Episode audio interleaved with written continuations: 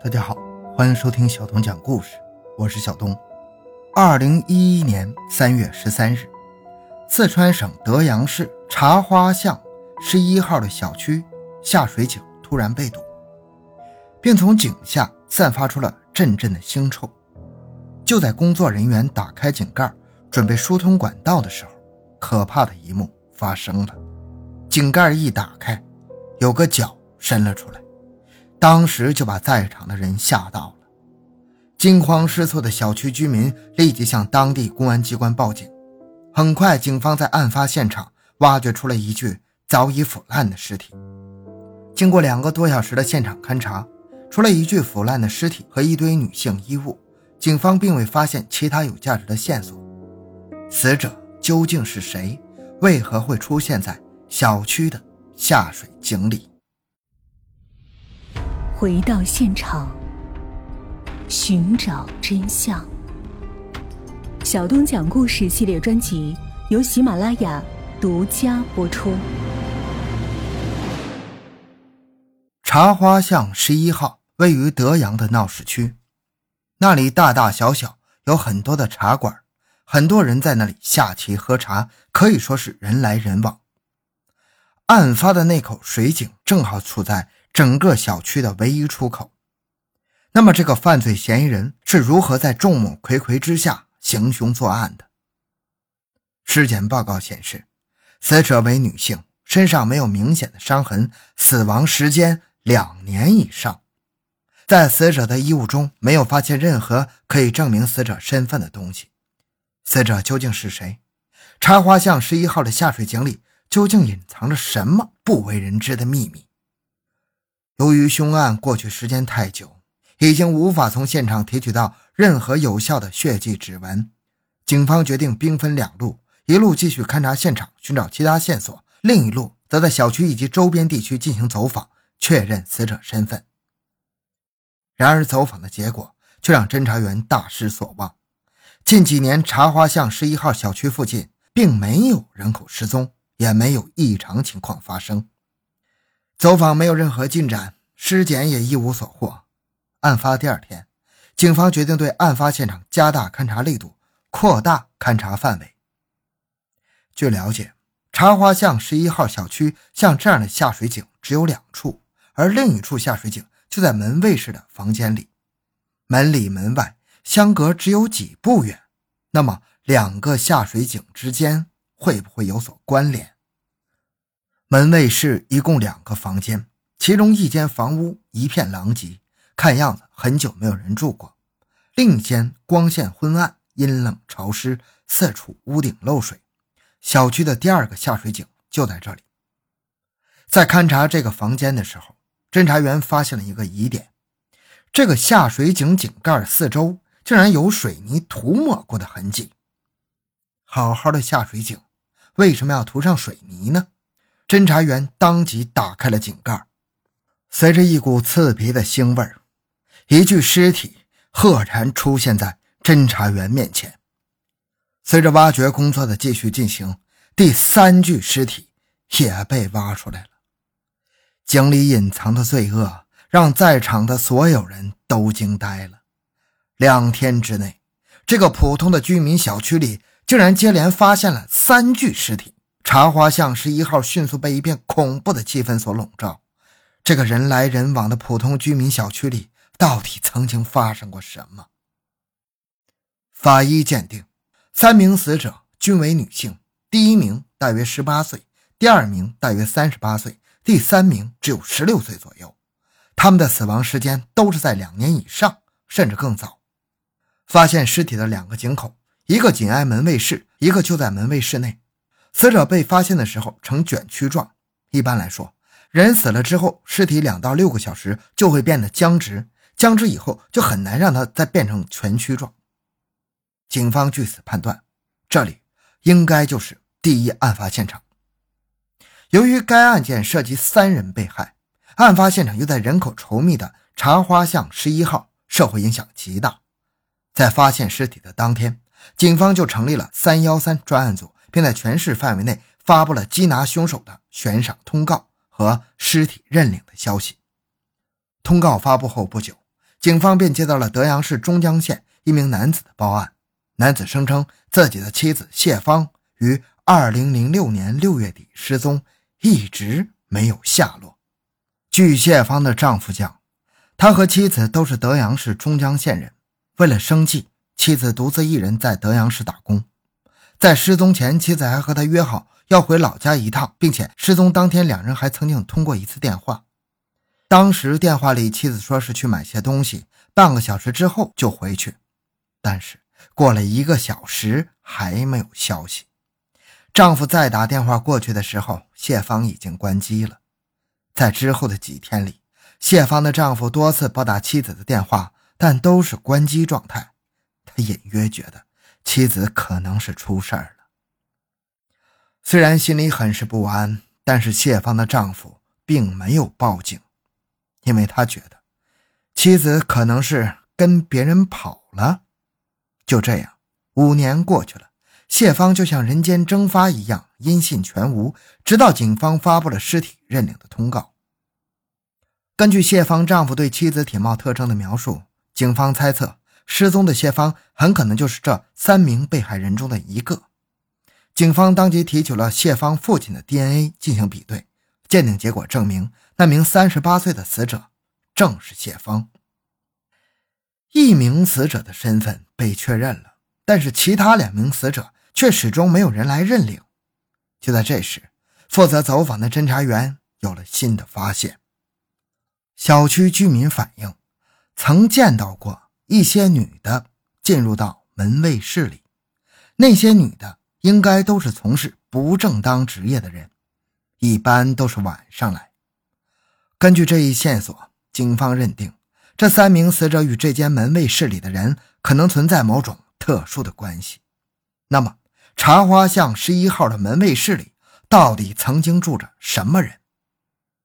警方很快发现，在这个门卫室里住过的人很多，有网吧的网管、建筑工地的工人、小区的门卫，在这里居住的每一个人都有很大的嫌疑。那么，究竟？谁才是真正的凶手？在对附近工地进行走访之后，警方发现建筑工人基本都是集体生活，很多人一起住在门卫室里。如果有人作案，不可能一点风声都没走漏。最后，警方又把重点放在了网吧的网管身上。茶花巷十一号的门卫室旁边有一个大型网吧，这个网吧每天有不少年轻女孩来上网。这里的网管会不会见色起意，竟然杀死被害人呢？然而，经过调查，警方了解到网吧里的几个网管在这里已经工作很多年，没有任何不良记录，并且在对网吧网管的询问中，警方也没有发现任何可疑之处。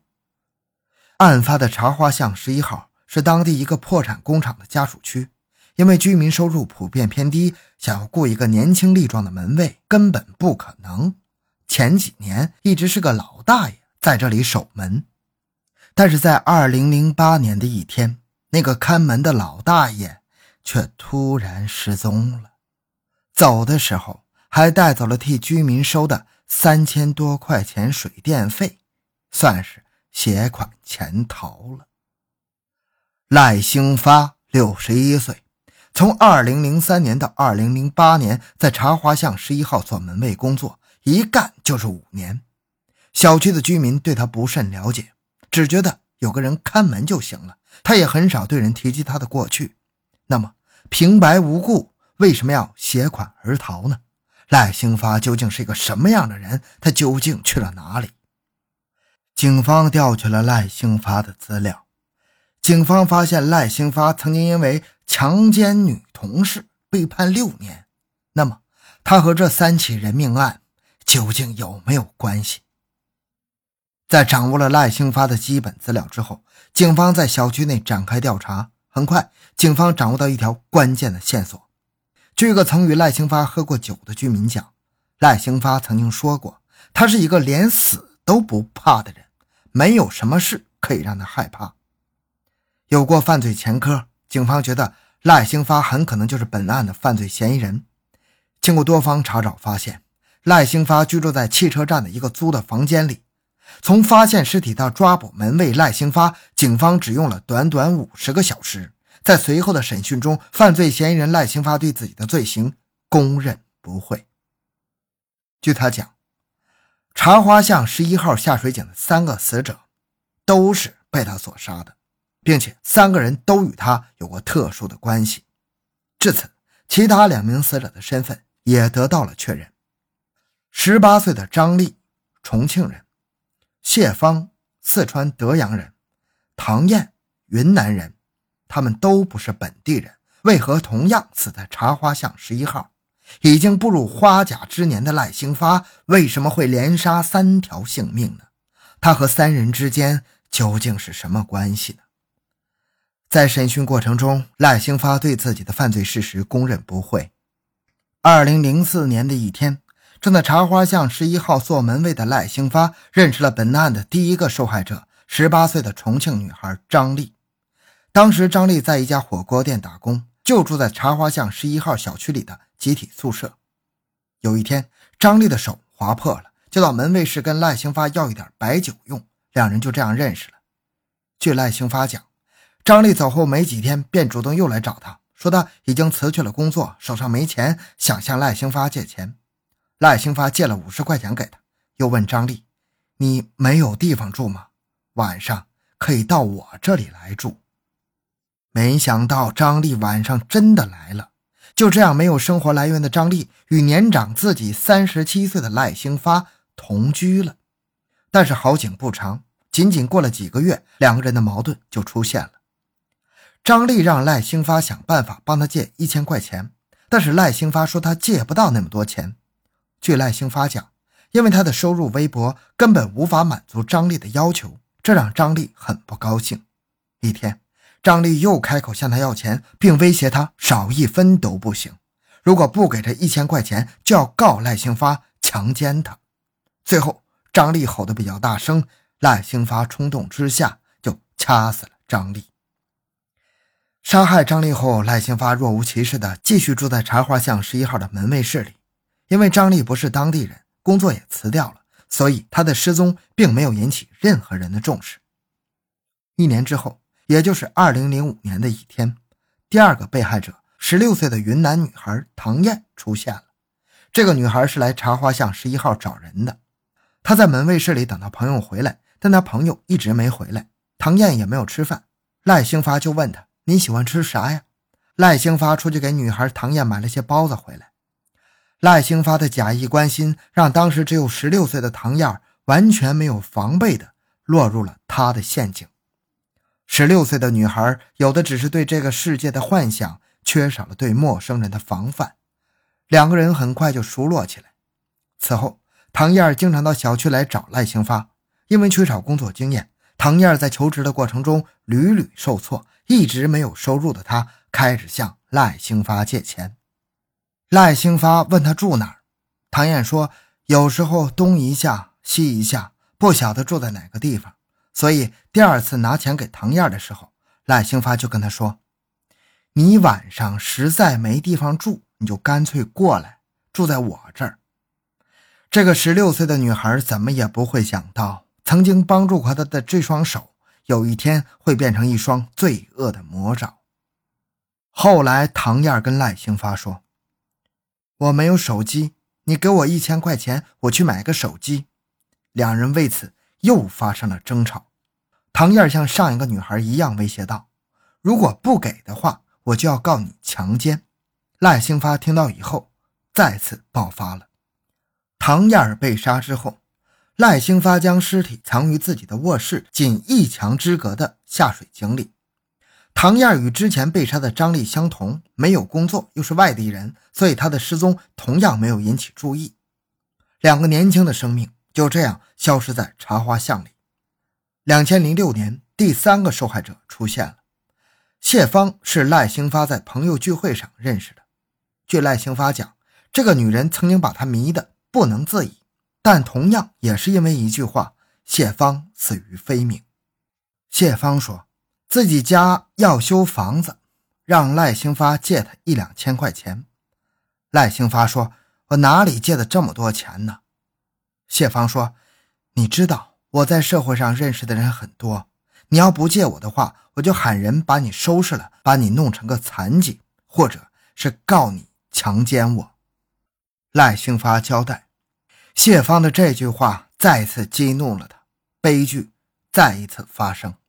谢芳死后，赖兴发同样将尸体塞进了隔壁的下水井里。在杀害三名被害人之后，赖兴发并没有马上逃走，而是继续在这里工作。据犯罪嫌疑人赖兴发讲，在作案后的几年里，每到夜深人静，他眼前总会浮现这三名女子临死前的样子，这让他非常害怕。同时，他也知道，真相终究会大白于天下。于是，在二零零八年的某天，濒临崩溃的赖兴发最终决定逃离。在收取了小区居民三千多块钱的水电费之后，仓皇出逃，直到案发后被捕。赖兴发已经受到了法律的严惩，希望女孩们能从这个案例中吸取教训，不要给犯罪分子可乘之机，避免此类悲剧。再次发生。好了，这个案件讲完了。小东的个人微信号六五七六二六六，感谢您的收听，咱们下期再见。